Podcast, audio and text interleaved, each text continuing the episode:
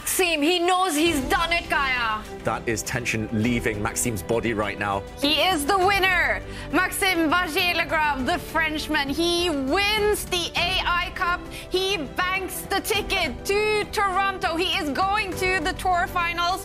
He does the impossible. He beats Magnus Carlsen in two matches. Roi des 4, il avance son roi, fou F1, il bloque tout. Et c'est roi C7 et c'est deux dames. Et ces deux dames abandonnent. Lâche ça, let's go, let's go, let's go Maxime, let's go le punto. Ça dégage, ça dégage maintenant.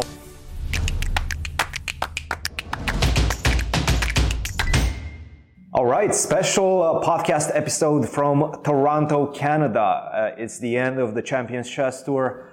Unfortunately, both of you are eliminated, but we uh, does uh, that does allow us to have a very special guest with us today. We have the Frenchman with three names, Maxime Vachier-Lagrave, joining us. Maxime, welcome to the podcast. Nice to be here. Pleasure to have you on the podcast. Tell I know I have about- good company on that seat. Yeah, thank you, thank you. Yes, we've had some interesting names for sure, um, but uh, obviously you're one of, I think, the seventh highest rated player in history, if I'm not mistaken. Um, a very rarefied 2800 club, yeah. for sure.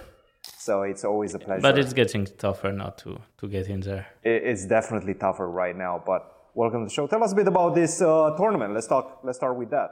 Champions Chess Tour just finished. Well, actually, uh, the semifinals just finished. The finals start today. Tell us a bit about your experience. I mean, the experience in itself was very nice. My play was nothing short of horrifying.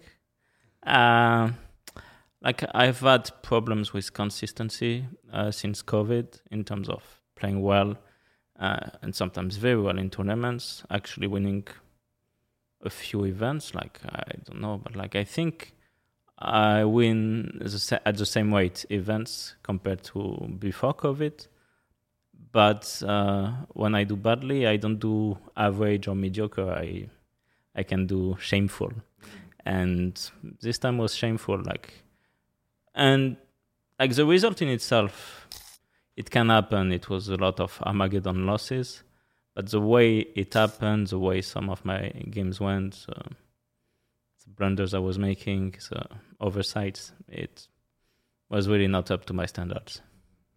I'm actually kind of curious about your opinion, both of your opinions on, on the format. Let's start with, with you, Fabi. Uh, it was a very asked, interesting we were asked right? this yesterday together, yeah, by um, by Erik Allebest, Mm-hmm. and um, yeah, he was just curious because I, I guess they're planning to change, most likely change something next year. Well, they're going to change the like Yeah. preliminary, but maybe also the final stuff. It could be, and I've actually been asked the same question by Michael uh, today. Um, I think the format is nice. Like, it's nice to have a round robin. It's nice to have matches because then you don't have draws. Uh, so this part is good. The survival stage I like, and I think every tournament like should end with with a playoff. It might be a controversial take, but like for instance, for World Rapid and Blitz, I would very much like to see top four go to semi-final finals. I think that would be a great addition. So with that in mind, I think the format in itself is great. I do think it was a little bit exhausting for the players uh, because there were so many games. We counted that you could play up to 53 games. Yeah, uh, in a matter of eight days. So It's a lot of games. Yeah. Rapid games, they're So all like- rapid Games, yeah. So like we actually were thinking with Fabi that maybe 15 minutes is too slow for for such an amount of games.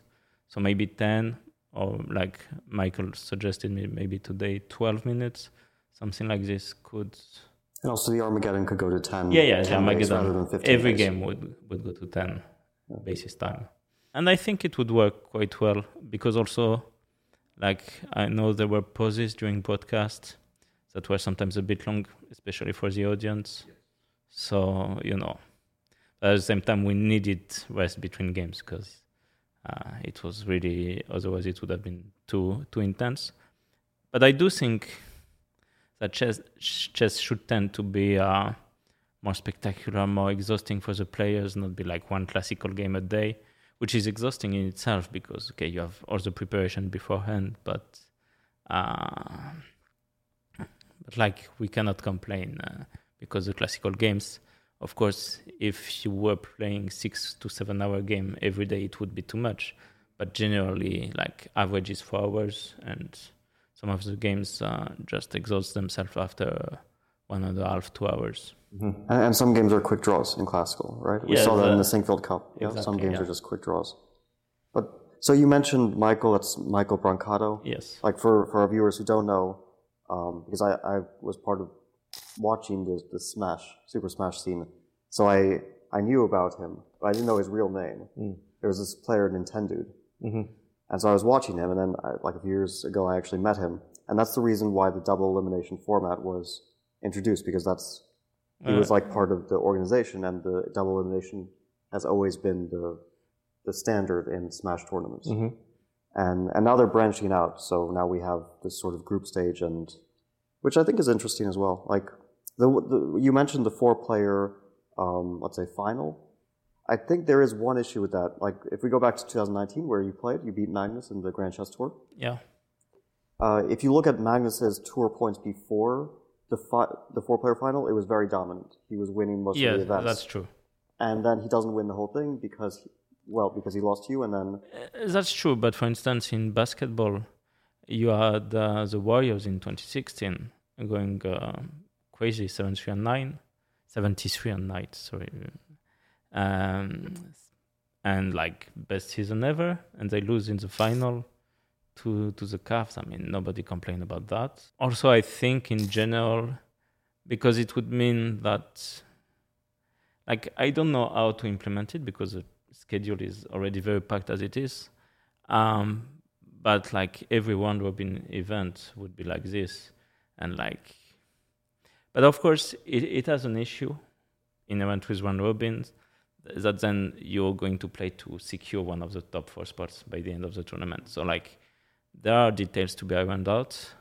Here it works very well because there are no draws basically in the one robin stage. So maybe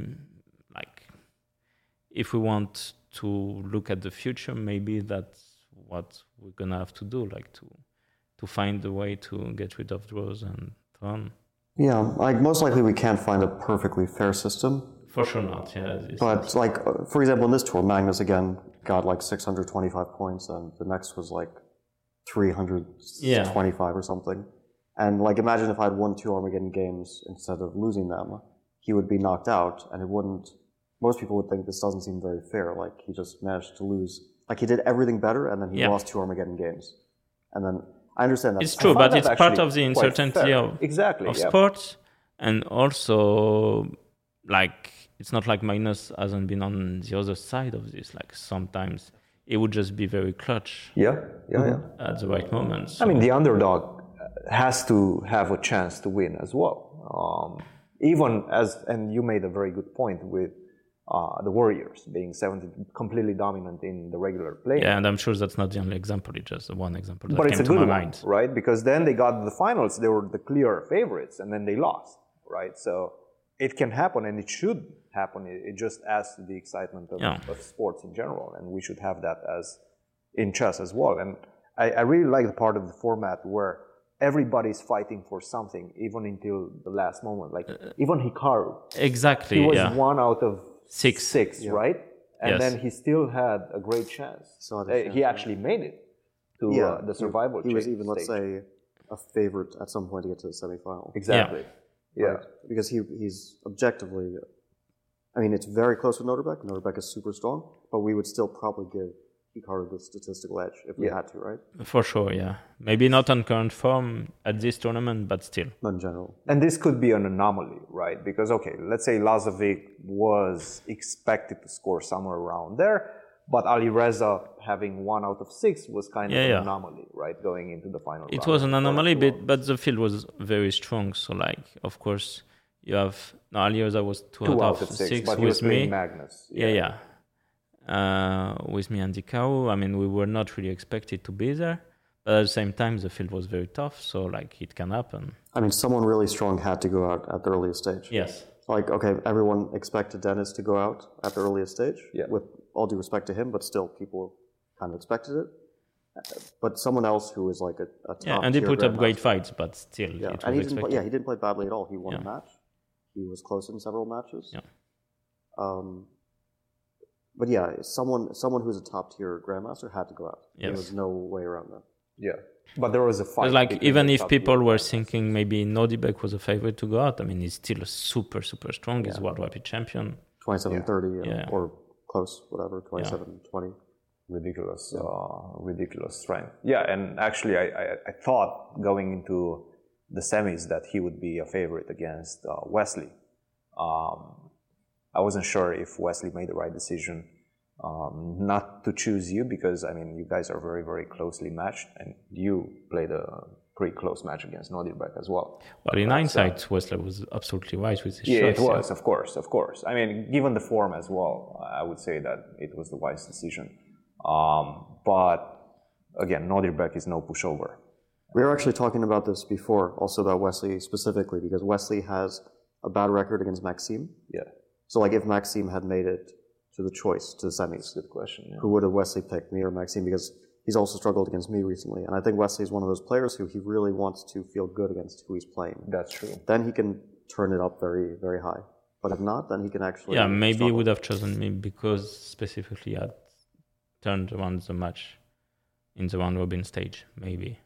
Ah, okay, yeah. Maybe some recent emotions could could Yeah. play into that. Yeah, that's true. No, recent emotions for sure. No, that's the thing. I mean, it's a discussion always, and there's always choices, and you know, the, the, the audience can also get involved and make predictions like who's going to choose who and things of that nature. There's always something to fight for, and there's always a discussion, which I think is That's very what I liked the most about this format. Yeah. like yesterday also was great to watch. Uh, like you know, you always have game with sporting value, and you see Wesley going two and zero.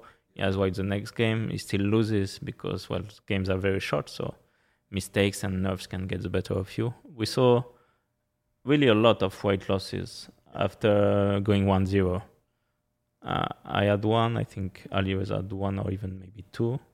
I definitely had one. Did I have more than one? I don't think so. I definitely lost with black on demand But you lost with white. Uh, against Magnus. Yes. But did I have more? I, I can't think of another Oh, yeah. No, Not on the one. demand. That's just But one. so that's at least four, yeah, maybe Yeah, more, probably. probably more. Yeah. Actually, let's speak about the Armageddon because I think this is another important discussion. Yes. Um, i i- it's so interesting to see the styles of choices as well. Um, I think Magnus went very low against you, then he didn't for the second Armageddon, didn't go uh, too low against you, and you actually went lower in the second Armageddon. Why did you do that? I, I, I felt like, given the match situation, that you would want to have white once again. You know, I wasn't sure because I thought maybe I was starting to exhaust my opening ideas a bit. Mm, okay. And yeah, I wasn't sure what he would go for. He was starting to get a bit more solid with his openings. Like he was starting to actually play his main stuff. So going for E45 probably to get a Marshall. So I, I wasn't thinking that I would be super confident to play him in the Marshall or anti But you won two games with white, right? I Did won. you win two games? No, uh, you drew the first two games and then you won with white in Well, yeah, I was winning in two games in the second match. yes second match. No, in the same line. I mean, I, I played him twice in the same line. It was a very successful choice for me. But yeah, Armageddon is tough. I thought that I would be okay with black. Like, I, I just. I didn't want to get black with like very little time, but I thought. I minutes- think you were okay. Yeah. Just like at some point, uh, probably exhaustion, brain freeze. I don't know. Yeah, I rushed some decisions and, and was also not seeing things. So it was just my form. Like, the opening was good at my form in that game. Actually, both Armageddon games, yeah. My form was not there. Yeah. But uh, again, it's about the choices of how many minutes would you. What would you say is the sweet spot uh, in terms of? I mean, in general, I think pretty much everyone agrees within nine to ten minutes. Like this was most of the beats. Um, but first of all, well, I mean, for me, it was not very successful in Armageddon's. Clearly, there's something uh, I hadn't worked on, like how to play with time advantage, and it's becoming a bit integrant or time disadvantage if you're back. and so you know because for a while it was just a random thing that was happening and like it very rarely had sporting incidents although once it did have a lot for me in this world cup semifinals but um, Was this against Levon or it was against yeah. Levon, yeah. Um, but first of all, it was five against four, and by these points, every bets are off. Like you, it's three weeks competition already. It's uh, six or seven hours of the tiebreak. I mean, This is just pure nerves and Yeah. tiredness at this point. I would say even pure luck, basically. Like it, it just luck because I had a great position. Comes down to one move. It's not even nerves at this point. Like you're in automatic mode.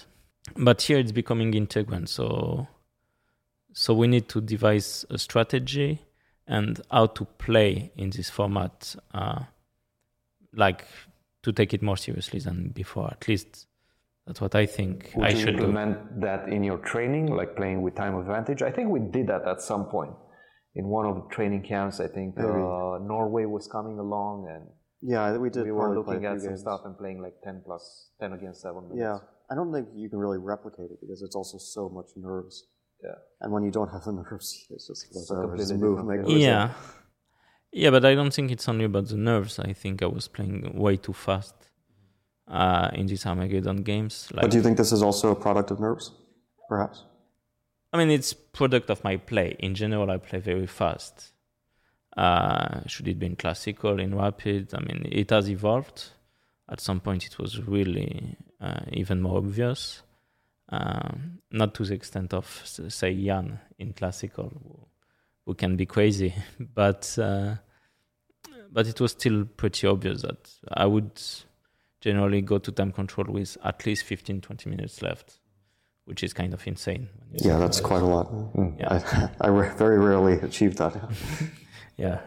And then there's Sasha, who always end up in type trouble. Um, Would you say that's a product of your confidence? that's a product of my uh, playing strategy, basically. So, like, I look forward to having the time advantage. I think it's a good thing to have.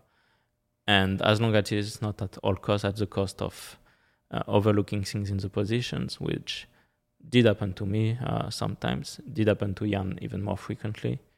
Uh, because he was doing it even a bit more extremely. Like he calmed down like recently, but like You had a famous game against him. yeah. Where, uh, by like move 10 with white, he had lost a piece. I mean, it's not. ex- It's maybe move In fifteen. classical? Yeah, in classical. In Sinquefield Cup. In Sinquefield Cup. And and like, like, he- no, he was playing his preparation, and you know, it just ends by forcing a draw. At some point, he plays one very random move, and but this one just loses by force. Like it's not a piece, but it's uh, a huge pawn. Let's say.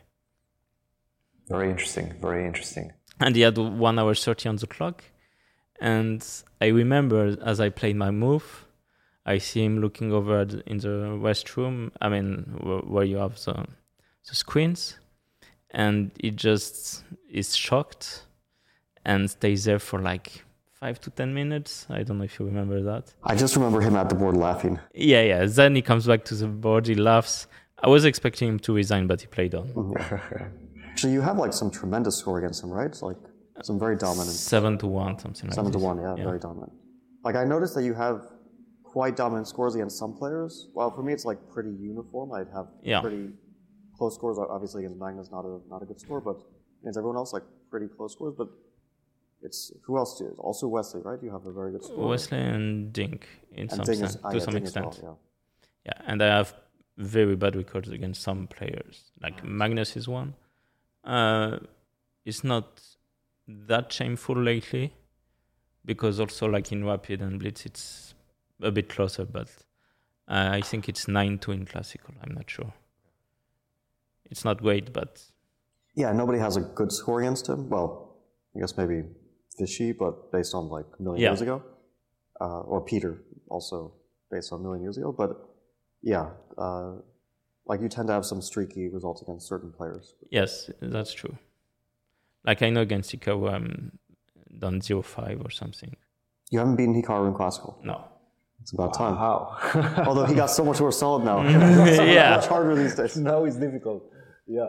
Speaking of, uh, you know, the shorter time formats, let's stay on that subject a little bit. You are a world champion, uh, 2021.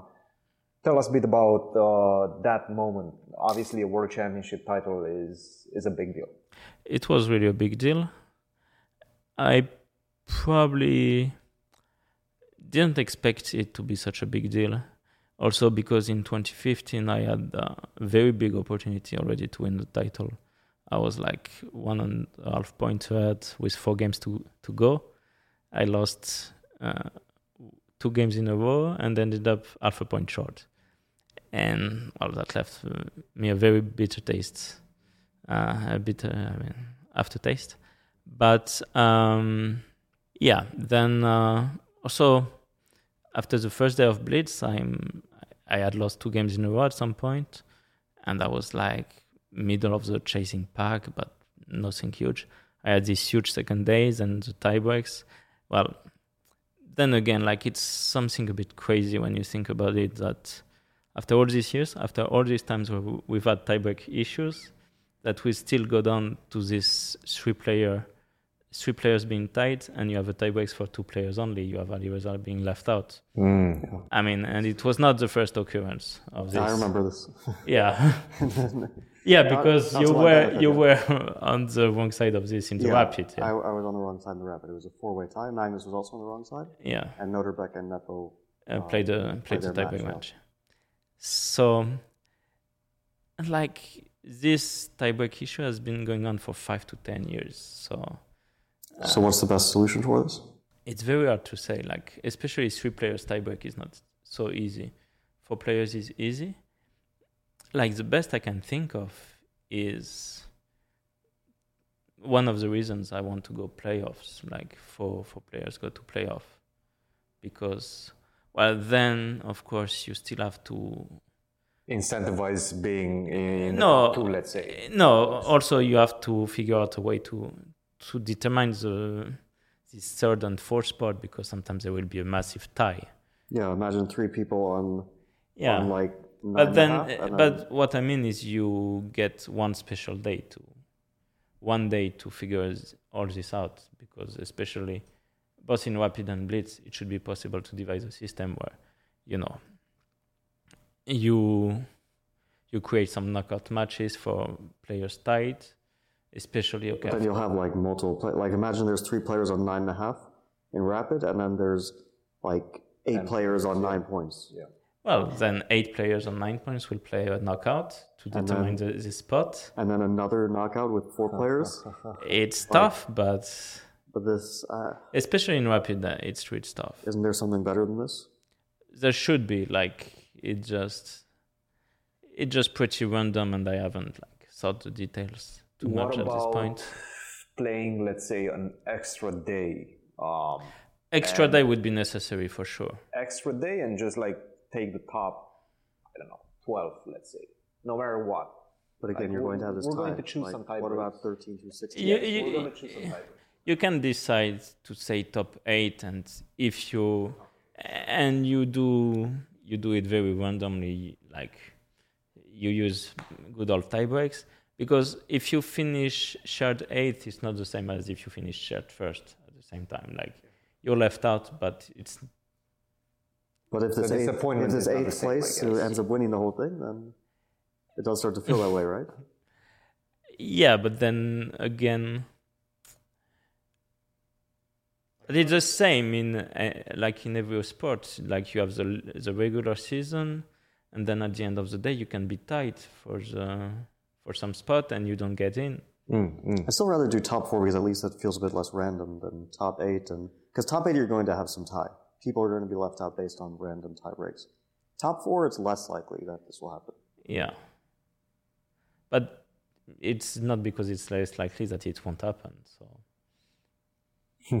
So we got lost in the. the yeah, We, we're we're getting a bit again. lost in this discussion, but, But- I think it's a very interesting one because. I do think it's part of the future of chess. I mean, one robins or uh, like Swiss tournaments are very nice, but I think it's just extra sweet to have this semi-final and finals at the end, and also like, okay, in Blitz it cannot happen, but in Rapid you can easily imagine a scenario where five players share the first place at the end, and then to have a, an inclusive tiebreaks of all five players is borderline impossible if it's uh, at the end of uh, uh, a day of You would need another round robin, and then to, to yeah, eliminate, let's say, but remember that in the Rapid World Championship, we play maybe only s- no, we play four games in Four, the last four, day. four, Four, five, four, four, which is five, okay. Five five games is absolutely insane, but uh, but four games,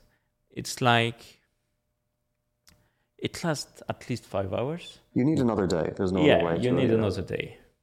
So, keeping on this discussion a bit, do you think that classical chess is going to be phased out somewhat, or even completely at some point? I do think so. I I mean, to some extent, I do like Magnus' suggestion of two games a day. Two, which Like 45 minutes or something like that, yeah? Like I thought about it, 45 plus 30 as uh, in, cannot work because you easily have uh, games that last 120 moves, 120 moves, so that's uh, two extra hours. Those are anomalies. Like 120 move games are anomalies. Yes, yeah, can but that's happen. two extra hours. So that's like a game that lasts three hours and 30 minutes. And uh, rem- remember, like 45 plus 30, it's a very fast time control. So then this rook and bishop against rook, you can get there, you will play it out for sure, because So make it 45 plus 15. something like that, or one hour and 10 seconds, something like this. It's true that 10 or 15 Well, seconds is not a lot. Because my worry is like I like to lower the time control but keep the increment because the increment ensures that people don't get um, screwed up in completely drawn end games, or just because Yeah. this I feel so like li- 15 seconds is not enough, for instance. like what because about thirty you- plus thirty? 30 plus 30 yeah but again if you one one game lasts 120 moves and like in a round robin it's unlikely but uh, um, like in an open it's extremely likely and that's already a three hours game But this is so you'll have two three hour games. Like this is still a normal day at the office. Could be I mean, we very It- often play six hour games it, it go works long. no it works i guess I guess you have a break in between that does add, but I, I've very often played six, six and a half, No, seven it- hour it's games. true. it it could work like and again i think it's not about the exact details but uh, the idea of having you have one white one black i don't think you do tie breaks after that but you can add it like if you don't want the players to to have a draw between each other but but then i don't like it so much because then it's an armageddon with like uh, 30 or 45 minutes best time it's a bit strange for classical Yeah, I don't, I don't like these super long yeah. So you can just decide to do uh, to keep draws f- for that for now. And I think you get a lot more action. I think the opening theory is still very dominant, but at least you can come back and you and you can take more risk. Like Also, it's not really dominant. Like I'm thinking about like during this event, I really did not prepare. yeah, Just like ge- very general, like deciding my opening. I mean, general opening knowledge is very important, of course. but like deep preparation almost never happens. In No, deep games. preparation doesn't. And what I mean, yeah, opening preparation is still very important, but you can turn things around, and more importantly, you can take risk in your opening choices. Whereas in classical, it's much more difficult, like in the six-hour games, because if you take a risk, you can just get punished very blatantly. Yeah, that's, Yeah, remember, I mean, even very slight changes make a huge impact. At the American Cup, you just simply don't have the second time control. And a lot of players were, especially Naka, for example, he was playing the Kalashnikov, taking a lot of risks He in was the doing this generally, also Norway chess. I think Yes. he just prepared it. He and in that line, and in yes. Grand Swiss, he did against Yes. uh, Erigaisi in the last round, I think. Yes, yes. But again, it, it does feel like even with very, very slight, minute um, details being changed, a lot of players will consider taking more risks for sure. So, but again, let's go back to your uh, World Championship uh, title. How did life change for you at that point in time? Because you said it was a big deal. It was- did not expect it to be such a big deal. Yeah, yeah, we got lost in thought, but it was really a big deal. Um, yeah, I mean, it was on major media outlets. We got with Alireza to meet the Prime Minister of France, for instance. Alireza was already Yeah, yeah. federations. Oh, for a long time. Yeah, it was even because he switched federations. I think even before he got uh, naturalized as a French citizen, but that was July of 2021. He had played for us brilliantly in the European Team Championship. Yeah, where he got 2800. That's where, Yeah. yeah, Yeah. yeah. And that tiebreak match I had with um, uh, with uh, Jan-Krzysztof was also extremely interesting, and like for one of the first time in my life, I mean not the only one, of course, but I had the feeling that nothing could disturb me during gameplay, and like there were like quite a lot of spectators, but I was not noticing them, and only at the end when there was the applause. You were kind of in the zone, in the flow. Yeah, I was in the flow, and I think you can notice it from from the from the shoot uh, footage. Yes, yes, that's actually one thing that I've noticed with you. Even this tournament uh, against Hikaru, you always seem very much focused on the game itself. Like, you know, you, you can spot this type of details in all the players that at some point maybe they miss something or at some point they, they get distracted by something. You always seems to be like, you know, only focused on It's not always the case, and also sometimes it's just an impression I leave. I tend to keep a very good poker face at the at the chessboard in general. Like I reviewed the footage where, like, for instance, the Armageddon game against Wesley, where he was like debating, maybe a bit trolling over where to put his queen. Sometimes uh, it could be a just a one move blunder, and I remained completely like unfazed. Yeah. I'm terrible at this. Like if I if my opponents want to make a blunder, I have very in blitz like very often just giving it away. I'm terrible at this everywhere else. Like in poker, I'm absolutely terrible at keeping a poker face, but in chess, it works out. Like, unless I'm completely winning or completely lost. The worst poker face is Hikaru. No, but the thing is like Hikaru, I, I don't know how much is acting. Okay, he definitely. He's a showman also. Yeah. well, Uh, yeah, but he, he, he- but it dates from well before his streaming days, like back in 2009, 2010. He was already doing this, so I think it's part of his character. But one of his abilities is to go through that moment of like three, five minutes of pure despair, and then come back and actually refocus, which is not so easy. Yeah, he does some go through despair. I think it's maybe a bit distracting. Like I was really trying not to get distracted when uh, this Armageddon game. Luckily, I didn't even have to like think about the position. It was so winning, but Yeah. but he was really like like just almost throwing his himself in the chair. And just, Yeah, like, pure laughing rolling. and just But yeah. remember that game against uh, West against Nodirbek that we were watching on the footage, and Hikaru was like I, not knowing what to, Well, I think to that's touch. I think that's piece to touch. genuine. I think that's genuine. Yeah, like, yeah. He has these moments of panic Yeah, uh, because he's trying to like search for any chance, but sometimes there is no chance. yeah, Um, I have to say, Magnus curses in Norwegian. he does. Yes. Okay. and I've started to notice it a lot more recently. Okay, this match, like, like at least five games, I noticed it. wow. Usually, when it's completely hopeless, when there's still some hope, he's he's like focused. But um, he was like cursing in that fourth yeah, game. fear is very Fear. yeah, it's very popular word for him. Oh, I don't even li- I don't even like hear the words that he said. yeah. No, because he did that in 2015 in this World Blitz Championship. Uh, against you, yeah. Not against me, against against Shuki. against Shuki, Yeah, but yeah. I was playing and I heard it, and Ah, it was a bit.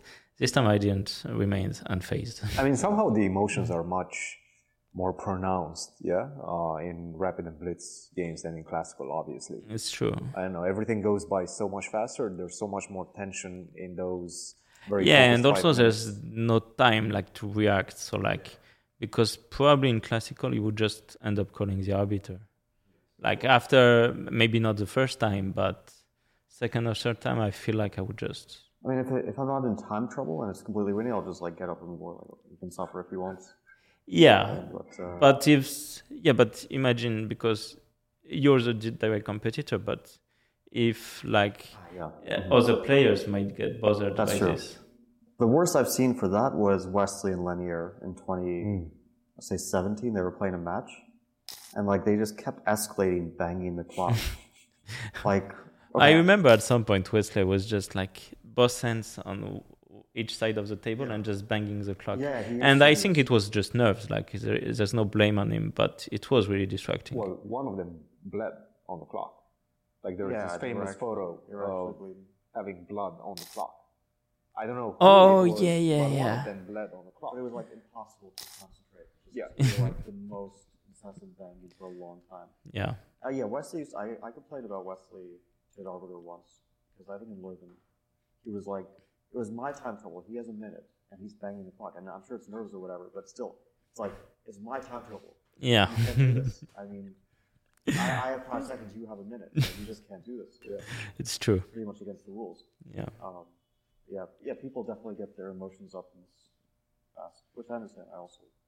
Yeah, also I know that because in some events we had heart rate monitors and Wesley's uh, heart rate goes through the roof even in classical game like 150, 160. Well, you played the Armageddon, right? Armageddon Yeah, yeah. series. I was watching this, which was very entertaining, and I noticed the heart rates of all the players, so I can tell you who who is staying more or less low heart rate and who is going crazy. West- Shankland? What, Shank, Shanky is uh he's okay. Stable, right? He's, he's Yeah. more or less around 100. Richie surprisingly was going very high. He's like 180, like Yeah. it's like running, But uh, sprinting. no well. surprise that Mickey was like, Yeah, very calm. yeah, And Mickey Adams, right? Mickey Or- was good. Yeah, Mickey, Mickey Adams. Adams? Mickey yeah. Adams. I was going 110, 120. Just I You were stable, yeah, more or less Yeah. normal. That's very good. Yeah. I think, yeah, Shankland was one of the best. I think Andrew Tang was normal, fine. He was doing fine. Yeah, the, the most notable were Wesley and Richie just going like through the roof, 160, Yeah. 170 in critical. Especially Richie, I was surprised because Wesley, we know about his nerves sometimes, especially in rapid time controls. Richie just seems unbothered in general. He gets nervous during games. I can tell. It's true. Yeah. Well, I also, mean- it might be about physical shape. Is and I, I don't know how uh, much is no. I don't think this is done to physical shape. I think this is done to to nerves and maybe sometimes I wouldn't say motivation, but like uh, at least getting this sense of importance to the game. Like because I felt like, for instance, my heart rate in some of the games, for instance, my Armageddon game with Wesley was going much higher than uh, I didn't have a heart rate monitor to confirm, but I'm pretty sure I was going 130, 140 there. Yeah, this makes sense. Like if you're attacked by a wild animal, you're going to sense the urgency.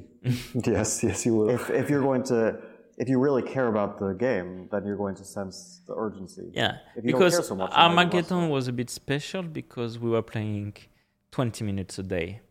Yeah. So you, I mean, at least I was not like entering with the sense of urgency. I was like, you know, let's play some games of chess. It is quite important. It is quite a lot of money we're playing for, but you don't have the build up. You don't have the excitement going in.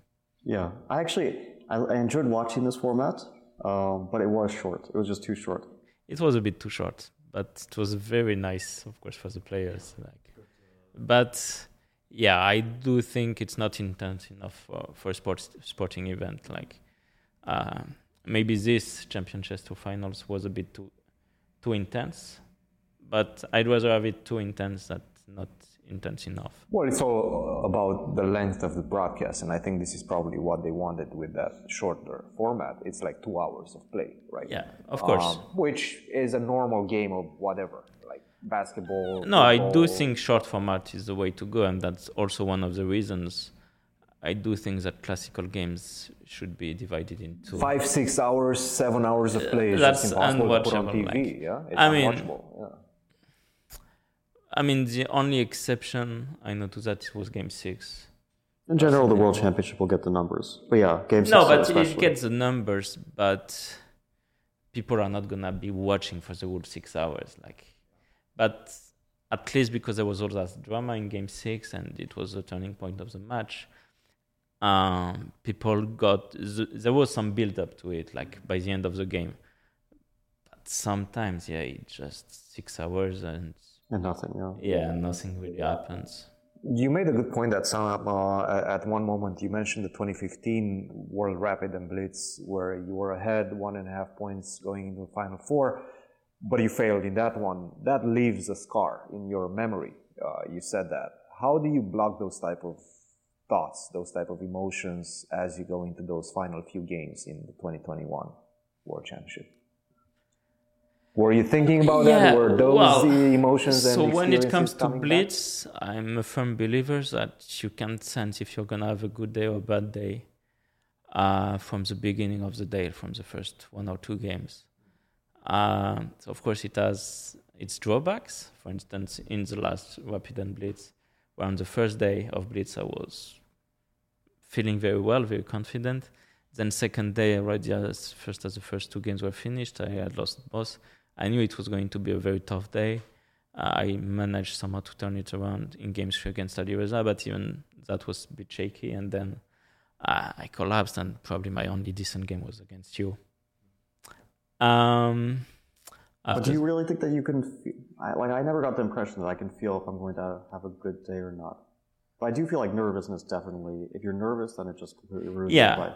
I I do know that in 2015 I was too nervous, and like because I was already in the lead going in the second day, and I actually built up that lead, but I felt my play was not flowing as well, and so one moment, um, like I played with Vovk with White, so which was like an easier game compared to everything I had on the day, so I felt I should push for a win. I had a better position, and then I pushed over pushed. I made some mistakes and lost, and then uh, yeah, like I was already derailed. Um, in Warsaw in 2021, on the contrary, the second day. So First of all, we got this delay of one hour with uh, COVID, uh, like what a few uh, COVID, COVID tests were, uh, positive, and like then uh, some other players were tested, like but they had like t- too many people were getting tested, the lines were too long, and they just had this like massive delay, right? Yeah, it was one hour. No, but like, n- not everyone was tested, uh, and I think uh, the numbers were like ten percent of the players were. Were these infected. mandatory? These tests? No, No, no, I didn't get tested. It's just by choice, yeah. Yeah. If you I wanted, didn't, get, you were I, didn't, I didn't get tested. And Or- I didn't I get- did get tested. I did. Yeah. These were like two two hour I lines think- in the cold. Right? yeah. I think I got- Vidit was posting at some point that he just. I think the wait. opponents of Hikaru and maybe one other player were tested. That's what uh, was happening. So I was not tested. I got tested after the event, Yeah, but I think this was probably to travel. I probably still needed to travel. Yes, most likely. yeah, maybe most that. likely. Yeah. so anyway, we had this huge one hour delay. Um, and then I got this very good fortune on the first game with Boris, uh, where he flagged. Boris Gelfand, yeah? Yeah, Boris Gelfand. I was pawned down in a queen end game, fighting for my life, and he just flagged. And how it happened is he flags, and I'm pondering over my move because thinking, what should I do? It's not so easy to defend. And then I look at the clock because I'm like, I'm probably down to one or two seconds. And then I realize, well, someone is uh, has less time than that. But, and then my play started flowing. And so by the end of the day, I was just thinking about my play and feeling good about my play. Moves were flowing. I had also a bit of good fortune with uh, with Levon and and with Magnus in the last round. It was like all the complicated fights were going in my favor, which is not down to luck because when I'm in good shape in Blitz, it tends to happen. But still, uh, it was a very good feeling. And for instance, when Magnus is, is at his best level, it's also complicated fights tend to turn in his favor as well. Yeah, some some are almost a bit unbelievable, like this game against Richie that he played. Oh, This this is of course is it's unbelievable. Yeah, It's yeah. Like you would think it's impossible, and no matter how good you are or how bad you are, there's nothing you can do in this situation. yeah. But yeah, some No, but also in this speed chess championship, I played with Magnus. Okay, one time I won actually, and he was not in great shape, and one, but I was I was in great shape, and he actually almost turned it around, like uh, in the bullet section. And then last year I played with him, and well, he was not as dominant as against you, but uh, I was feeling I was playing very well, but I didn't convert a few chances, and I was done four, five games, and never could recover. And like I won maybe three games in that match, which which is insane. Like against Hikaru, I would lose lose more badly, but I would win like at least eight to ten games total. eight to ten games, yeah. Because this is quite We don't make a lot of those with Iko. Oh, ah, okay. speed chess. Yeah, I mean, well, the thing is, like, for them, it's also such a huge advantage that they have the bullet format because they can always rely on this to get back, even if the blitz isn't going too well. It's true. Like I feel like in top shape. Uh, okay, Magnus is a more comfortable opponent for me, but Hikaru is just a little bit better uh, everywhere, and in bullet a lit, little more than a bit better and a bit faster, and you know because I see all these tricks, but Hikaru sees them as well. So then this competitive advantage I have probably even over Magnus. I don't have against Hikaru, so that's why I've lost four times. In, I think in this speed chess Yeah, championship Hikaru's, against Hikaru's Hikaru. speed chess championship run in general is like quite. Yeah, I mean the bullet. I like. I think if you took out the bullet, we would definitely see some different results. For sure, yes. But I understand having the bullet. I mean, it, it's not like a blitz blitz uh, championship. It's a speed chess championship, so it includes. no, I mean I, well. I don't mind the bullet section at all. Uh, it's just very tough competing against Hikaru, uh, but you know, it just means we should get better at this. Would you consider yourself, um, not necessarily, obviously you're good, but which one is better? Your online speed chess or your over the board speed chess? Because Normally, I would have said over the boards, but recently I've been very uh, inconsi- uh, like I've liked cons- consistency a lot over the boards. So right now, I would say online. You online, feel pretty good about your online, yeah? I mean, it's the weirdest things. I I won five Titled Tuesday this year. That's good. That's Uh, interesting. man. very interesting. with demand examination. we have a good. I, I won. I won three in a row. It was absolutely insane. I Are you mean, the only one who? Sorry. no, I'm not the only one The who only one three. in- three in a row? Or? I don't think so. And also, it was not really three in a row I played. So like uh, because I ah, not skipped- three in a row. Three in a row that you played yourself. Okay. Yeah, still pretty good. Yeah. I don't- No, that's uh, quite remarkable. I Were mean, you I- playing a lot when you were a kid, or like when did you start playing? I was playing quite a a lot on ICC, basis. but I didn't have internet at home until I was 15 or 16. Really? Wow. Yes, my parents were like, "It will distract you." In hindsight, they were probably right. That's actually huge because I remember Yeah. having, and we're more or less the same age. You're in October 98, and I'm in January 91. And I remember growing up with, with internet and spending way too much time on Facebook chats and yeah, but AOS or whatever Facebook chats. I mean, I already had had internet at that moment, like um, because Facebook, I mean, was created in 2004, but it became a thing in Europe in 2008, more or less. So like, I got my Facebook account in 2008, so, and then I was wasting time. But I was already in uni, so like anyway, doing, and I was studying math, but that also included uh, um, computer lessons. So like I was always on a computer anyway already. Hmm. Okay. Okay. Most of my time was wasted on ICC. Yes. ICC, yeah. That's Yes. So we played a lot on ICC. we as played well. a lot adaptation, yeah. Yeah, and Yeah. Leon Beast. Yeah. No, Mateus back then in, in ICC on ICC. Mateus. Ah, was yeah, yeah, yeah. Okay. I remember we played a lot of Bullet, which I think you were heavily the favorite in. And I don't know if remember, we remember I if we was played much Blitz. by the end I was playing mostly 1-0 and 3-0 Yeah, that's what we played. pools. 3-0, The I don't I think much. it's a great stuff. The pools, yeah, uh, it should be more like that on Chess.com. I think. I mean, you can go inside the waiting list or whatever. For Yeah, your- but it's not the same because you can abort the games. You can, on Chess.com. I, I yeah. The, the thing with the pool is that you're not expected to get a rematch. You just keep clicking Yeah. for the pool, so you always get a different opponent. Yes. Which is actually more fun than getting the same opponent for me personally. Yeah, I think it was very, very intense. And it was just, I remember this 1 0 bullet pull. Like Hikaru was completely dominant. He was, he had like high scores of uh, 3050 or maybe three- uh, 3100. And like I was close to second with 2850. But I remember that at first I was only playing with touchpad. So my touchpad was remarkably good for me to manage uh, to get to 2820 maybe. That sounds absolutely painful. yeah, but and I was like, I I mean I'm doing good. I don't see what the mouse will, will bring me. And then one time I bought a mouse, I started playing, and I felt, oh, this is gonna be much easier. yeah, I can't imagine playing on touchpad and Bullet. It just seems impossible. or with that little scroll, red scroll on the No, no, IBM, it was- IBM laptops. I mean, you can also type the moves in, which I think is easier than touchpad at least. Ah, you could do that on ICC. yeah. No, but some touchpads are impossible. But this specific touchpad was working out quite well. Like it was not, I was not losing too much time, except with Hikaru uh, when it comes to the final seconds. Yeah, this was, this was not great.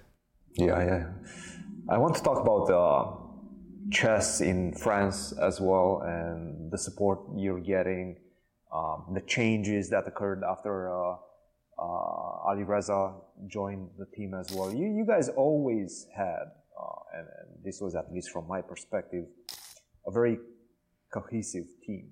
Whenever you guys were participating, you guys were always having a good Having time a good time, yeah. and, and also scoring very well. How is that team atmosphere? Yeah, we we are lacking a, a medal in an Olympiad. I think this is the issue. We won a couple medals in in the European Team Championship, but in Olympiad, I think our best result is seven. Like sometimes we were actually quite close in Batumi. If we win the last match against Russia, we actually win gold, which is insane. Like it wouldn't have been deserved, but Instead of China, yeah? China won gold finally, right? In Batumi. Ah, in Batumi, yeah, yeah, yeah. Yes. yes. I think we were the closest in Tromsø in 2014. Uh, we were like more or less in the lead with two rounds to go. We played China. We lose a match we could easily have won, and then we play Russia as a reward in the last round. That's bad luck. Yeah. Um, yeah, So I, what about next year? Is uh, are you going to go with your strongest team? I hope so. Like I'm going. If I'm selected, let's uh, let's assume I am. Um, like I think Alireza is also motivated, but you know I cannot speak on his behalf. Yeah. What happened in 2022? Uh, that was the first year where you and Alireza both could have participated. Yeah. Led team. Uh, for me, what happened is I was just very, very scared of the weather conditions in in Chennai. Yeah, I just saw Chennai in August, and like the decision was given in May. Like we took the final decision in May, and at that moment in Chennai, it was like 45 degrees, 45 to 50 degrees every day. I'm like, I cannot play a tournament in such conditions, and also because of course I enjoy playing for the French team, but I don't want to jeopardize my career. And like a few days after, there was a Grand Chess Tour in, in St. Louis, and I had a lot at stake. Like I needed to, to get into top three to, to qualify for the next year. Like that's also issues because I've lost quite a decent amount of rating. So before that, like uh, I didn't need to care too much about getting qualified for tournaments. I would just get invited because of my rating. But uh, And finally, you did get second place in the Grand Chess Tour, right? third and second this Uh. Wesley got second, and I think so, yeah. first. Okay. So you got second this year as well, which qualifies you to do. Uh, yeah, the I've been re- remarkably consistent in Manchester. I've had like five second places. That's great. yeah, but never won. okay. Yeah. Okay. That's interesting. And It's how is your? Uh, your first win in Manchester, or maybe Yeah, second? First No, win, first First win, yeah. Your closest was in 2019. We already mentioned the tournament, right? When you were playing Ding in the final. Yeah, but I got smashed by Ding. I think the closest was 2018, was my final match against Hikaru. This was much Oh yeah, closer. yeah. You got to the final twice, yeah, against Yeah. Hikaru and against Ding. Yeah, I remember this. Yeah, you were playing. You I was played playing. I, Hikaru. I lost Hikaru in the first. yeah. I beat Levon for the relevant Third third, place, place, yeah. and, and you uh, played Hikaru. Yeah. that was actually right after the match. 2018. yeah, yeah. Right after the match, I was. You actually went back to the US and then came back like a week later. To, yeah, to the same place. it was a bit of a strange. I kind of wanted to play, but it was a bit of a strange uh, journey back. Yeah, yeah. Back and forth. Uh, Didn't really time. look. Didn't look at chess during that tournament. oh yeah. oh yeah, I forgot about that. Uh, that match was very intense. How's uh, how's Alireza coming along within the French team? Uh, like when he played in 2021, it went extremely well. He was very comfortable. We made him at ease. Like, um, I think now also he's getting more comfortable with French language. So the problem I have with Alireza is that for like the last past four years, I've been speaking only in English with him. So it's very hard to to switch back to another language right? If you start speaking with someone in English, and then you go back to to French, it feels completely unnatural. So in the team meetings uh, with him, it's it's all French, and he's he's doing his best. W- We were doing in English in 2021, but uh, next year I I suppose we will do French. Yeah, and how important is the captain for the French team? Captain is paramount. We've had Sebastien as uh, our main captain for the past Mazet, 10 years. yeah? Sebastien Mazet. Yeah. and it's gone very well. Like again, we're we're having a good time, but we are serious when it comes to you know. What's the role of uh, the captain for your team? Because I know John Donaldson is paramount as well for the American team. Uh, it adds. it's really to it. about atmosphere and like because I noticed, for instance, when it came to the US team, especially in 2016, it felt like there were clans between the players and like um, some players were not simply not speaking to each other and felt bad because it is a team competition after all and maybe you know it's an impression from from the outside maybe it was not justified but this No, yeah, I mean the U.S. it relations probably are, had some truth to it Yeah, they're they're always a bit complicated. I mean, uh, so Hikaru was playing in 2016. Wesley, Sh- uh, Shankland, yes Ray uh, Robson. and, and Ray. Yeah, that was the whole team, right? Am I? That's when you guys Yeah. won. Yeah, that's And our Five captain and uh, our captain John JD John Donaldson. Wait, who was the coach? Hess, right? Hess was. Robert was not the coach of the women's team. Uh, maybe I'm he was. pretty sure he was. Then Lenderman. Oh yeah, Alex Lenderman. Sorry, sorry, that's not that Alex. Uh, he was the coach. Yeah, the U.S. team. Yeah, it's always been complicated uh, because I, I've never had like an issue with people, um, but there was definitely a time when I think Hikaru was not like, uh, not that we had unfriendly terms or anything, but I, I don't think that he was like super fond of me, and uh, and like Shankland as well. Uh, so anyway, that's irrelevant. Yeah. But, but no french team of course we would play cards we we play table tennis we Yeah, play- those are always the rumors. We rumors. have a lot you, know, of- you guys are having a good time all the time. Yeah, yeah, we we have all these side activities, but okay, when it comes down to actually uh, playing uh, the games, we we know Do you guys we need to focus. We need to. training camps before? Uh, we did a few times, but not recently. Because I think that adds a layer of. Yeah, but the thing is, we like we know each other for like 10, 15 years. Especially like we had this backbone, like we had Laurent, we had Etienne, and me, were like those three players who, who were playing more or less all the time, especially in Olympiads, and so this brings like already a solid. Uh, Yeah, solid camaraderie. field Yeah, to, yeah. to rely on. You have the captain, and like we've known each other for the past. I mean, Laurent and Etienne have known each other for the past 25 years. For me, maybe it's 15 years, but still, it's um, solid background. And then all the players, like all the new additions, should it be Maxim? should it be Jules, we also know them for, for a very long time. Jules Moussard, Maxime Lagarde, and actually another player that's coming along. It's uh, Maurizzi, the Yes. new World Junior champion. Yes, this is a player I know the least, but still, even then, I've seen him in some tournaments since he was 11, 12. Now he's, I think, 16. So, uh, you know, still, uh, it's quite easy to incorporate uh, him in the team. And so far, he managed very well when he played, uh, I think he played two times for the team, maybe three even. Um, So with his rating, which board would he be currently? uh, his rating is like 25. 80 or so? Yeah, something like that. He played in the Grand Yeah, actually. he did well. Uh, no, he started well. He started he very well. He Yeah, collapsed, and he yeah. collapsed. Well, you know, when you you're a young player, it can happen. Yeah, but he at least he showed he can do it. Like, he- Yeah, he has some promise for sure. yeah. But the, so the team now would be that you would be on first board and Etienne on second board because Etienne is now having a Well, resurgence, right? Alireza. Oh, sorry. We're forgetting Alireza. No, f- first board is first of all not easy to determine. Yeah. I think it will go on current shape. Like we we'll see how it goes uh, beginning of 2024. Because uh, if I do well, if Alireza does well, it's is good, of course, and if one of us doesn't do well. Also, you can devise strategies like you can get someone to bot for to to rack up the points. It could be, but of course, like against the top teams, anyways, there's no weak points.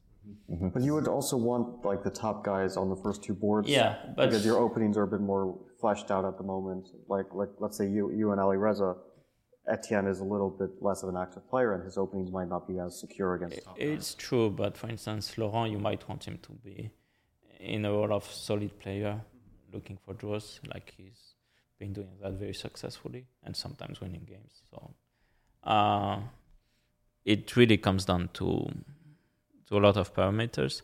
I think this will be one of the most difficult team composition we'll have to to do with all the players. Uh, It's a good thing. yeah, it's Uh, very good thing. type of, uh, and we do and we is a good thing. I do feel like we could have a very strong team like because Alireza is at um, very average mediocre year but he's only 20 and I mean I wouldn't rule him out at all like I think it goes down to a few moments of you know turning points and then he can can roll back again towards uh, 27 17 27 80 easily What about you? You've had a pretty rough year also in classical chess. Uh, you're 33. How is your motivation right now? How, is, how are your motivation levels right Yeah, I've been talking about consistency and l- l- the lack of uh, in the past few years. It's, I mean, there have been few change, few changes in my uh, environment, uh, coaching environment, and so on, and uh, I do think I I learned a lot in the past couple of years, and I do hope that some of these learnings will come to fruition. And uh, yeah my main axis of work will be to regain this consistency i've been sorely lacking in the last uh, couple of years. Because i think like again i've won really a lot of events in the past three years. Like since covid i've won at least four or five events And this gives some confidence as well. we, it means I can do well. Like, of course, and there's the AI Cup where I beat Magnus twice. So you know, and Magnus in this format is like the? It's most very difficult to beat. yeah the most difficult opponent you can have. So I know when I'm at my best, I can beat an, absolutely anyone.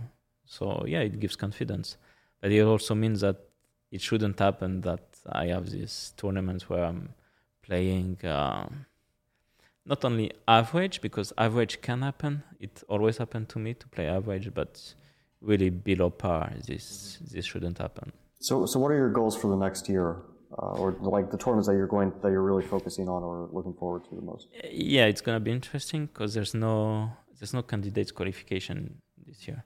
So it's really gonna be down to Grand for me. Um probably some rapid events because i do believe the trend is going for for rapids at the moment classical is uh, getting uh, outshined let's say.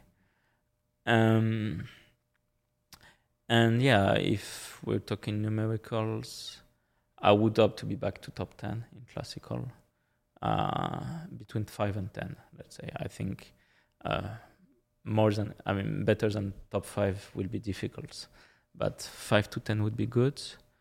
And yeah i mean olympiads of course i'll be focusing on uh, so that's why i'm hoping we'll have the best team So wait, next year there's there's no candidates qualification. there at is all? candidates No, basically I mean there's candidates, Yeah. but there's and then there's a match. 2025. yeah Match will, it's supposed to be next year as well. Probably November. Yeah, and it was an issue for me in 2018 where I missed out on qualification to candidates, but like so, uh, the thinnest of margins everywhere. Um, that there was no candidates event, uh, unlike so I was lacking motivation because I had a very exhausting year in 2017. So 2018, I was just relying on basically my my knowledge of 2017, and it worked out quite well. But then 2018, 19 was tough. Uh, because you you worked less during the last year. Uh, Yeah, and then 2019 I was working a lot, but then the last few months were crazy. I played five out of the last six months, and uh, all very important events.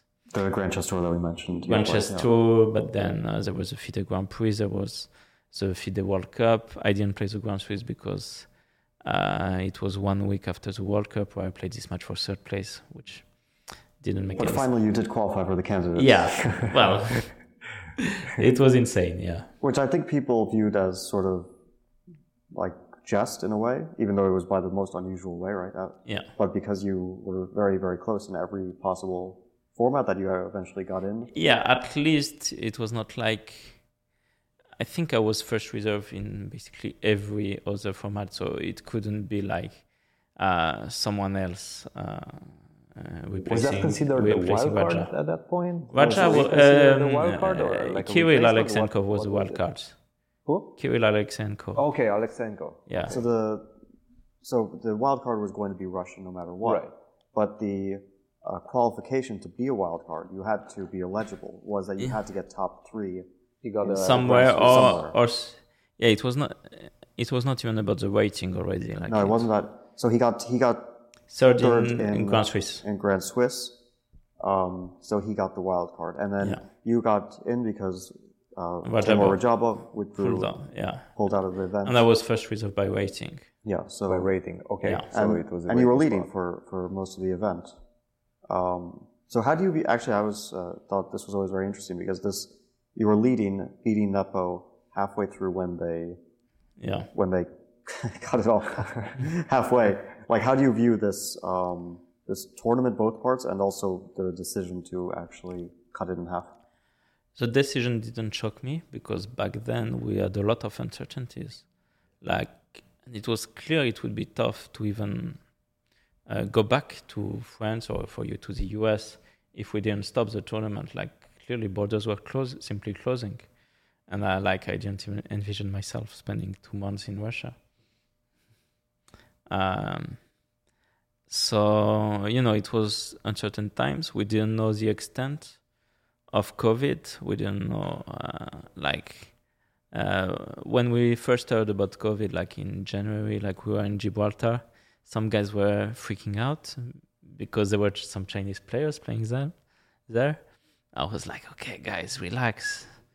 Well, then a few months later, I was not relaxing. Then I was maybe relaxing a bit more, but I mean, still, COVID proved to be pretty serious. We had to to do a lot of things to to get it uh, constricted a bit. Uh, it took some time. It took some reevaluation because, well, the death rate and so on, like it was not always certain of what it was going to be. Um, so I mean, the decision to stop the tournament is normal. Did did I don't think it broke me, but it did help Nepo in insight. in hindsight. Like, of course, he was getting a bit under the weather. He had lost his game this critical game with me. If he had drawn it, then uh, basically tournament would have been more or less over. Like, yeah, uh, even though it's only one point, it's one point is a lot because then I had four blacks left. Uh, I feel like this was a very critical, yeah, for him because he was definitely not in the right state of mind after this. definitely not. And I don't know about your state of mind, but it must have been relatively positive. Yeah, I mean, for me it was all positive. So I learned I was gonna play. I was in vacations in the US in February. I come back. Um, like um, I'm on my flight from New York to Paris. I arrive, then I'm in the taxi and I get this uh, message from Emil Sutovsky, which tells me, "Well, it's not official yet, but you might get in." At first, I thought it meant that Ding was not gonna make it because China had all these really big protective measures, but turns out it was not Ding. Uh, and like he confirmed to me the day after. So basically, I, I think I arrived on the fourth or fifth of March. Um, so in the matter of one day, okay, I had warned uh, Etienne, of course, uh, my manager, and everybody to you know to get the visas if it comes down to this, to check the flights, to know when I would arrive, and so on and what I would do in terms of preparation as well, because well, this was not planned out, and the tournament was starting two weeks later.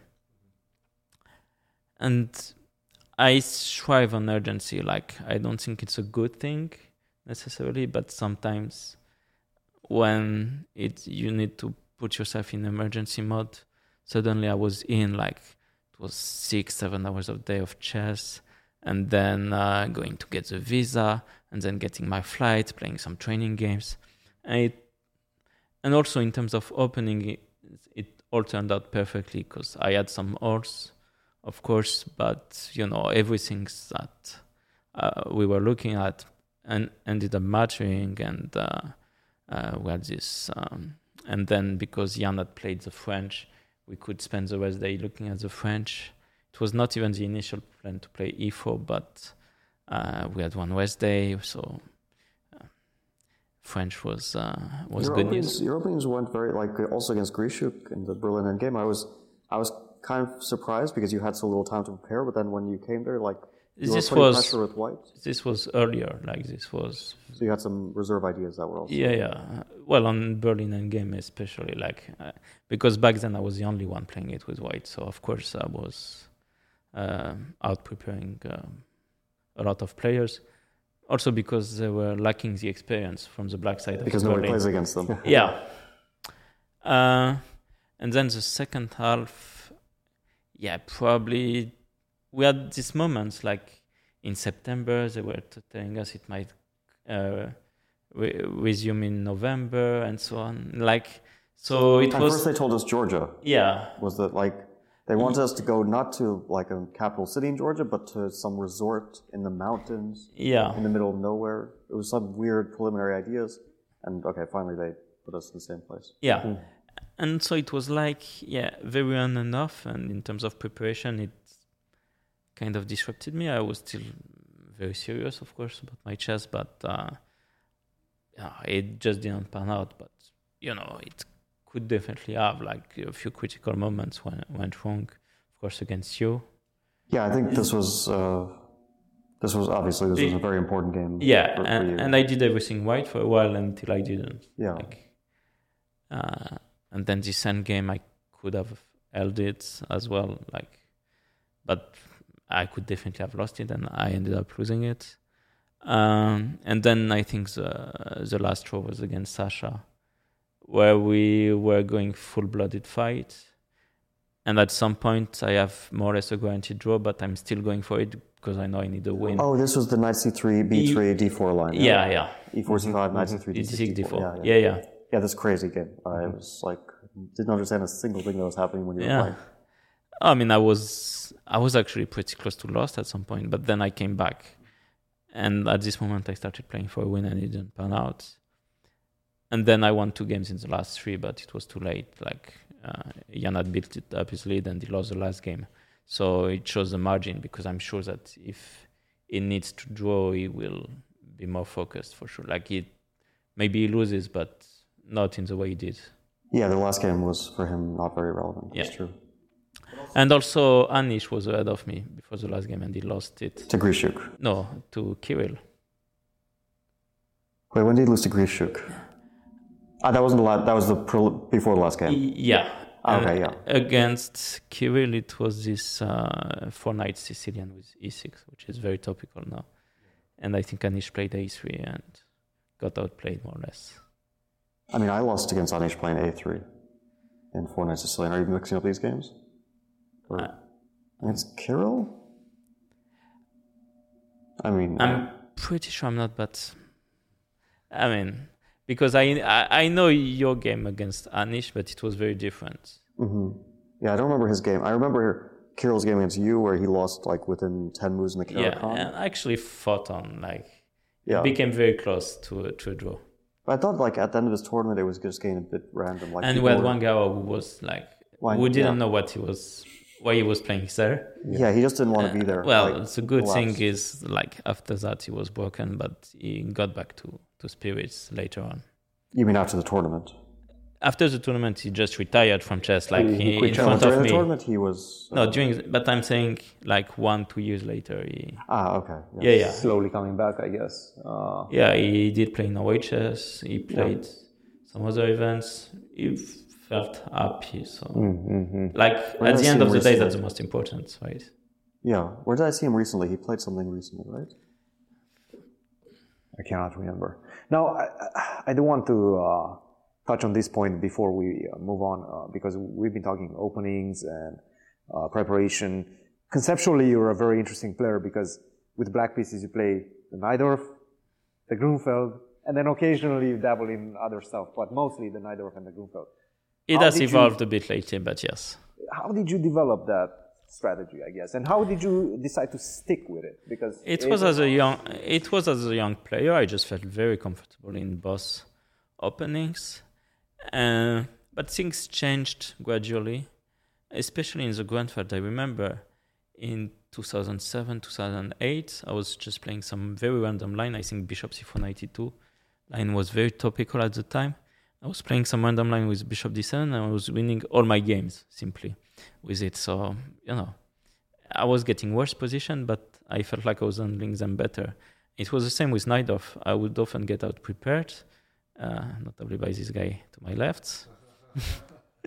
and We had a period before when you were beating me in Najdorf. is that yeah? But you were out preparing me, and then I would just um, be more comfortable and Yeah.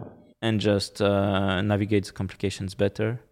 And like same uh, against Anish, there was one very big game in Norway chess. This is a Bishop G5 line. yeah. yeah. This is famous. where he wanted to sack the queen, but I didn't let him. I played something that loses by force, but he didn't punish. Yeah, he basically like the first move out of his prep went from winning to losing, right? Uh, to worse. Uh, yeah. but it, I mean, it was, to be fair, a very complicated position. it was very complicated, and the, and he knew it, and he thought for forty minutes, but it didn't matter.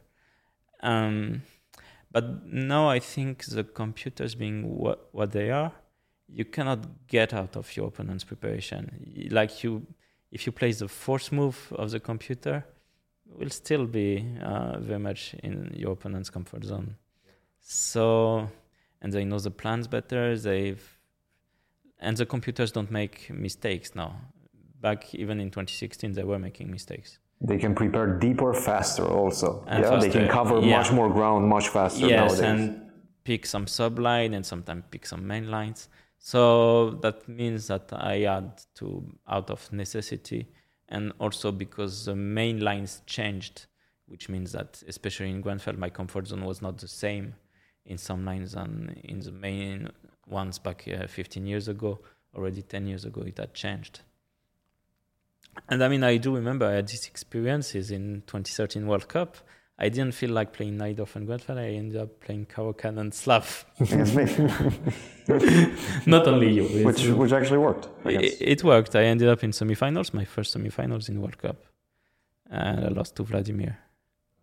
But Vladimir Kramnik. yes. Who, who won it uh, finally? yeah, it? Uh, like I saw him at the airport um, before uh, in Paris because he was still living in Paris, I think at the time, and he said, "Yeah, I'm just going to get my qualification by waiting. I'm a tourist there. I'm don't you won't see me next week." Well, Yeah. no, he, he did amazing. He beat Andreikin very convincingly in the final. yeah, yeah, and against me it was very convincing Yeah, because very impressive. like in the tiebreaks, I was actually doing very well, and against him, I didn't have a chance. I think people now that he's retired do forget a little bit about how strong he was. Like Well, how, I mean, how incredibly strong.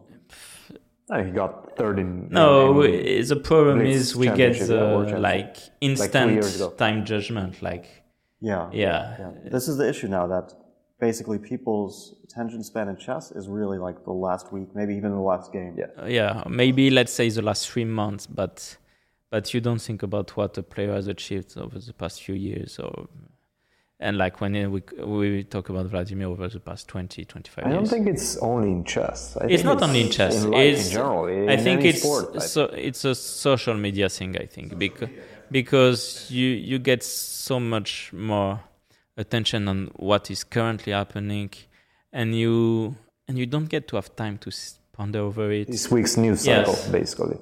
and yeah, it's not something I enjoy so much. Like I think there should be time to reflect on things. Uh, should it be your chess? Should it be on uh, the current news? And to just let it grow on you, let to let you think about it, to let you think about what it means, to let you think about what you should do to because long term is still like much better than very short term. Like you you want to do something that is right for you in the long term, not Speaking of these uh, long-term uh, time frames that you're very much pointing out, you're also one of the few top players that finished a degree. Uh, you have a Correct. math degree. When did you finish that? At what age? Did you finish that? 2010. We we were talking about that with Fabi. I said my memories uh, of um, of my math studies are fading uh, very much now. I was 20.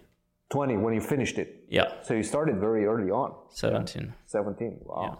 Yeah. Precocious. Very precocious. There's been a lot of mathematics talk in the chess world. yes. we don't have to get into that. yeah. Good segue. no, uh, I'll just say this. When it comes to statistics, I wouldn't touch them with a pole because it's so difficult. And like it's not even that it's really difficult, it's just so easy to make mistakes um, because of some implied things that you you forget. Um, so yeah, I I would leave that to seasoned mathematicians. And I think even they make mistakes sometimes. I think even like I started to think about it, not to get too deep into the subject, but maybe maybe it's not helpful at all. Like maybe statisticians also won't help. Chess players can't do it clearly. Uh, statisticians probably won't be able to apply apply statistics to these things because I don't even know because yeah, as you said, it's based on some implied things which we can't even figure out. I think Rishuk said the same thing. It's like it's based on how likely is a person to actually cheat, and this is based on their character, right? It's like well, how are we going to possibly calculate this? No, but there are also like very famous things that were happening back in 1950, 1960, some results that mathematicians didn't understand. And when they got to the root of it, they understood, but it was like not obvious at all. Uh, I don't remember the exact details, but uh, like there are some very famous. There's this very famous one. Um, I mean, you, you probably know the Monty Hall. Oh, yeah? This, Yeah, but this is kind of easy. Yeah, like This is when you have three doors. Yeah. yeah, but this like I don't know which year it was, but there was this woman who's probably still alive, Marilyn vos Savant, Yeah. and she was like writing a column in some newspaper, which I don't remember, uh, where people would ask questions and she would answer them, and someone had posed this question, like you have you have three doors, uh, behind two is nothing or whatever, like a goat, and behind one is uh, like a lot of money, and there's a, a, a game show host that says pick a door. So you pick a door, and then before uh, the game show host opens his door, the game show host, who knows where everything is, opens another door, not the one that you picked, and behind it is nothing, and says, "Okay, now would you like to, me to open the door you picked, or do you want to change your choice?" And so this was the p- question posed, and she, and she answered that, uh, yeah, of course you should change your, your door. And then every mathematician in the world, not, I mean, I'm exaggerating, but like hundreds of mathematicians uh, were like, what kind of idiot are you?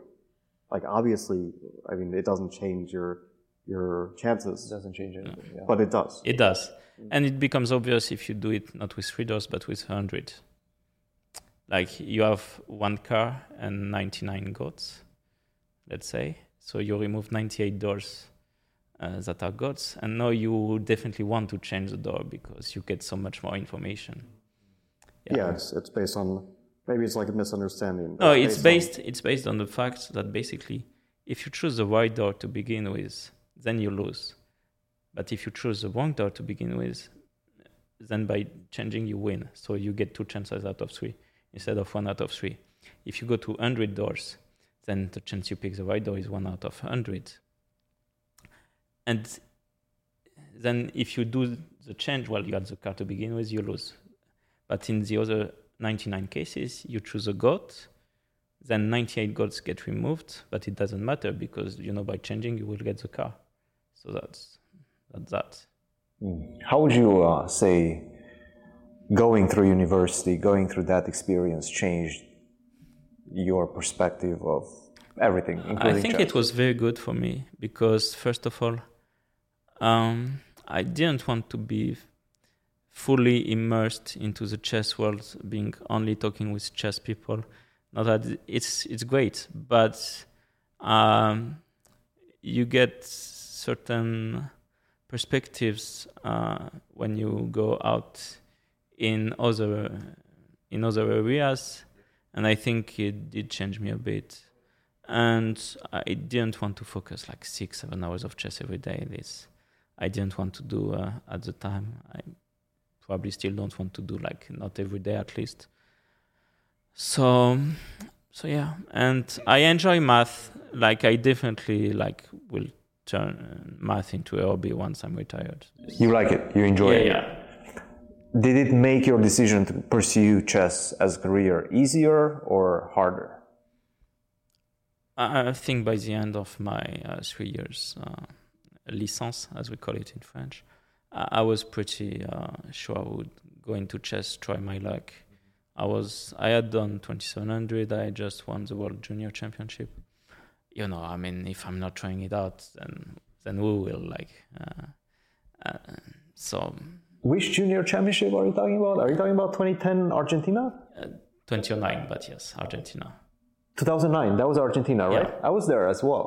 Yeah, Um, probably the, the most fun ev- event I've ever had, actually. Yeah, it's. I I ended up uh, sharing a room with two other French players.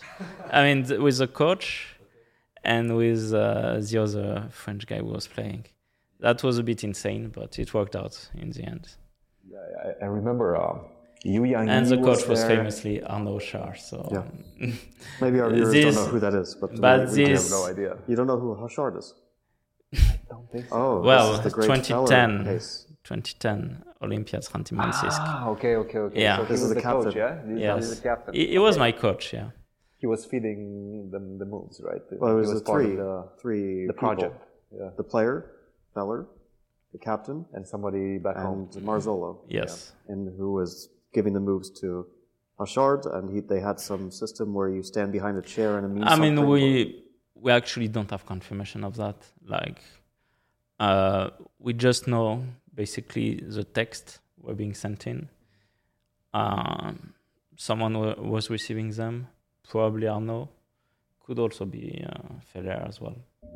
Ah, you think he could have gotten it directly? huh? It's not impossible, uh, but like, of course, rules were like s- at least some things changed. I don't think uh, enough things changed in the chess world after that, but um, back then it was possible basically to bring your phone to the playing hall, which is uh, Yeah. Did you, did you feel something is wrong during, during I didn't, Olympiad? and also before the last round because um, the moment they realized, uh, I mean, the French uh, uh, president of federation realized something was going on.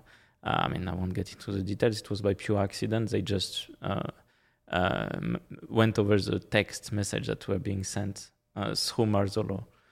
Um, so they realized this before the last round, where the worst day before the last round.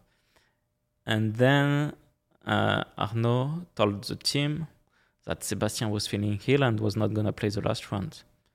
And we are like, he's our best, top, he's our top scorer. If we win the match, we, we get third place probably. I mean, let him play, yeah? what is he like? Is he dying or something? No, he's not dying. Let him play. And uh, well, final decision was made that he doesn't play.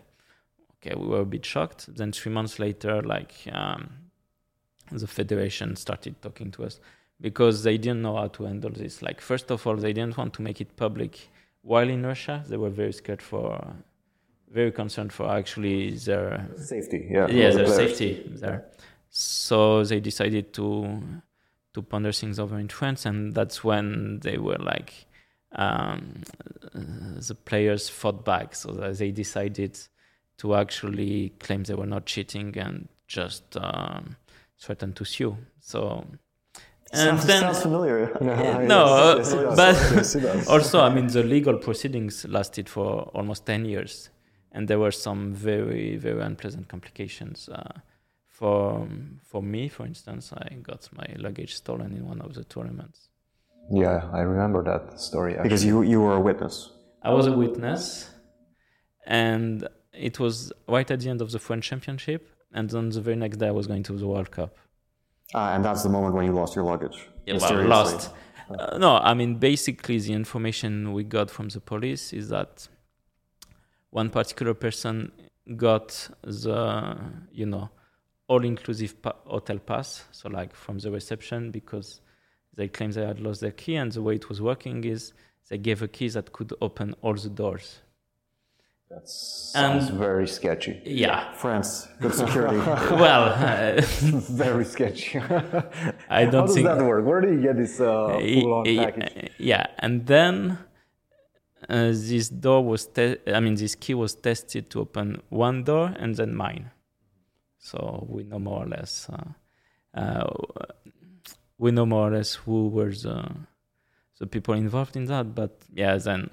Did you Uh, receive any threats? uh, no like online, so then i just like of course i, I was motivated first um, but it lasted six months one year and i didn't receive answers and like my play was deteriorating uh, at a very rapid state so i just thought okay like i'll let it go because it's getting complicated and i'll just focus on my chess and it worked out in the end Yeah, yeah. Well, uh, I think that's that's more or less it. Uh, we've covered a lot of ground. We we even talked about cheating, cheating in the past, cheating in the present. We didn't really touch too much on it. Yeah, have- do you I think that's good. About it or like No, I mean in general, I don't think it should be about any particular players. Uh, I've covered this subject on Twitter, notably. Like, I think we ultimately we want chess to become a, I mean, chess tournaments to become a safe space for players because not only do you you do not want to have cheaters at your events, but also you do not want people who perform well uh, to be immediately accused of cheating. Oh, and it happened yeah. very recently. Oh, yeah. yeah. oh yeah. And, And like, you don't want people to be paranoid that they might be the subject of suspicion just because they're having good results. as yes, well. and you do not want people to be paranoid because they think their opponent might be cheating. So, like, for instance, when in the World Cup there was no broadcast delay, I thought it was insane. I mean, it's not like the one measure that will solve all problems, but it's one of the many that we need. Yeah, so broadcast delay? That's one of the things that I think want. right now we cannot allow spectators in events anymore. Like in the World Cup, there were spectators involved uh, a lot. I don't think that's really possible. Not in the playing hall, at least. yeah, they should have a spectator zone with TVs. Yeah. But that's going to be very tricky. Yeah, I mean, take Manchester for example. During Poland, during uh, Warsaw, you will always have, especially Rapid and Blitz, you will play in this like big theater with a bunch of spectators. I They could, know. they could do it so that it's blacked out though. Yeah. Somehow, yeah, somehow I that think has they- to be the case. But There are some possibilities, and like they would get the interaction anyway at the end of the game, and they could have a spectator zone. Like it's possible to devise something out. I don't think it's so difficult. Like if you have, for example, Poland, we have basically a stage, yes, like a theater stage. theater stage. Yeah. So the lights shine on the theater stage. yes, Everything else is black. There's no way to see what's in the audience. It's like a movie theater. right. Yeah. You, they could see the stage, but you can't see in the audience for Right. sure. It can- It can be pitch black or it can be close to it. Maybe Not that's very difficult. To maybe that's a bad example. Yeah. But for example, in India, yeah, at the Olympiad, I've heard there were a lot of spectators. Okay, I, I don't think that what happened during the Olympiad in India should actually happen. I think that it was just very bad.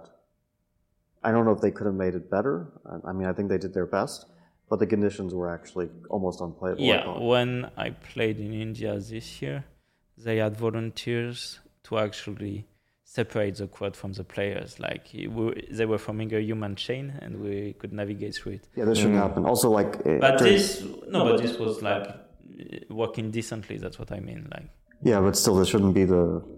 yeah, I guess. I mean, But during the Olympiad, like, I could not pretty much also go to the, games. the anti-cheating measures at this tournament in India like were Yeah. non-existent. So yeah, That's like- what we're talking about So I right think now, right? organizers should take this much more seriously. Like at least with Grand Chess Tour, they have been taking that into account. And of course, here I think this is the safest I felt. Here, I think here on the Grand Chess Tour is more or less the same Yeah, measures. Like, they have the same scanner. Well, especially in the Sinquefield Cup. You're talking Well, about yeah. the Grand Chess Tour in, in St. Sinquefield Cup, yes. All, all the St. Louis events have the same measures. yeah, but for instance, in Europe, I don't think we have the same scanners. Not yeah, the same they, scanners. they need to invest in these scanners. I, I mean, they're they're expensive, but but they're a good investment. Yeah. I mean, okay, twenty grand I think for a scanner. Yeah. Okay, it's expensive, but it's a good investment. Yeah. Uh, it's a tax. And also, it can work for all the events in Europe, so it's possible to. yeah, I, I know that they had this for the World Cup. But they had non Yeah. non-linear junction scanners, which which if something conducts electricity, an electrical signal, then it detects that. I Yeah. think.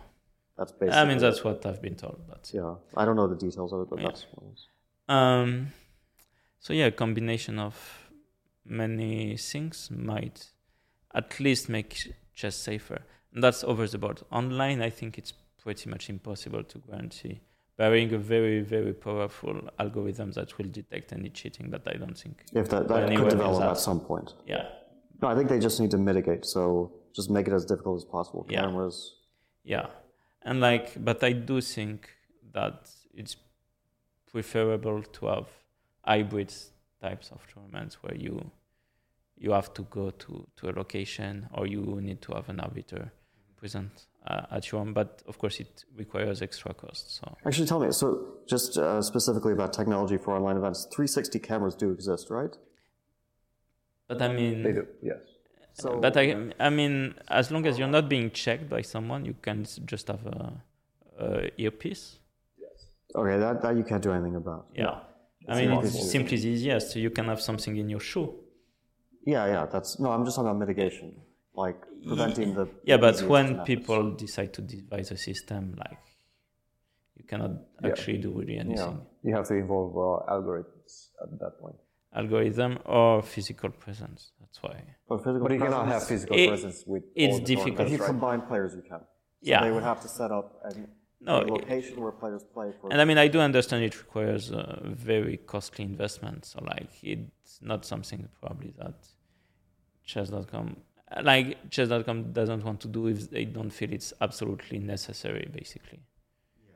Because it's probably, we're talking millions probably. Uh, or or just difficult for the players. Like let's imagine Also that, difficult for the players. that you have course. centralized locations where they have an arbiter. Okay, the arbiter is not going to. cause- Yeah, but then it's very difficult for the players, Yeah. like because you probably have one location in Europe, maybe two in the US, uh, Something like this. Yeah. So players have to travel. Some will have to travel. and uh, maybe between Asia. Yeah, it's Very difficult. yeah because sometimes players were also playing these tournaments while playing their own tournament. Exactly. Yeah, Yeah. that's no, that's the thing. Big investments from the organizer's perspective, but also from the player's perspective, which probably will limit. But at the same time, when you think about every other sport, they're playing these events from physical locations. So I think a good step in this direction is that we don't have six events for the Champion Chess Tour next year, but four. So it's better to do less of them, but uh, do them well. But then you're going to limit participation. Like you're not going to have the same numbers of players. I know. Like I played in this playing. Not everything's right? uh, not every play solution is ideal. I know. Yeah. yeah it's about choices and of course like i mean again cheating is very rampant yeah i mean like we've had uh, our own estimations of online cheating in Titled Tuesdays uh, like um, you know it's basically and for me when it comes to like let's say the top 50 top 100 players regulars in Titled Tuesday i would say um, like it's at very 30%, which is a lot You believe 30% of the top 100 players in the world or top 100 players in Titled Tuesday? in Titled Tuesday. Okay. Yeah. And and that's online. And then over the board, like again, I might be on the uh, upper side of paranoia. I don't know, but I do think there are some ungodly things happening uh, at some Over uh, the board chess, you. sometimes yeah. And also it's a very difficult subject over the board because there's been very natural improvement because people have access to better hardware to better software to better information and especially since covid they worked a lot more. So there's been natural improvement for a lot of players. Um, but some things uh, also do not feel very right. Yeah so like but it's just a feeling I, I mean i don't have time to do statistics or whatever to to back things up. And again, even with statistics, I would use uh, more than a grain of salt.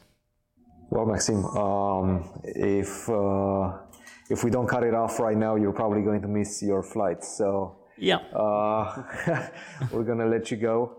Thanks. a it lot was for, pleasure uh, being here. joining us. Joining us for this. Yeah, I wanted to be on the pod, so it's There a good go. thing it happened. We've made it. We've made it happen. Yeah. Well, great having you, and uh, have a safe flight. Yeah, thank you.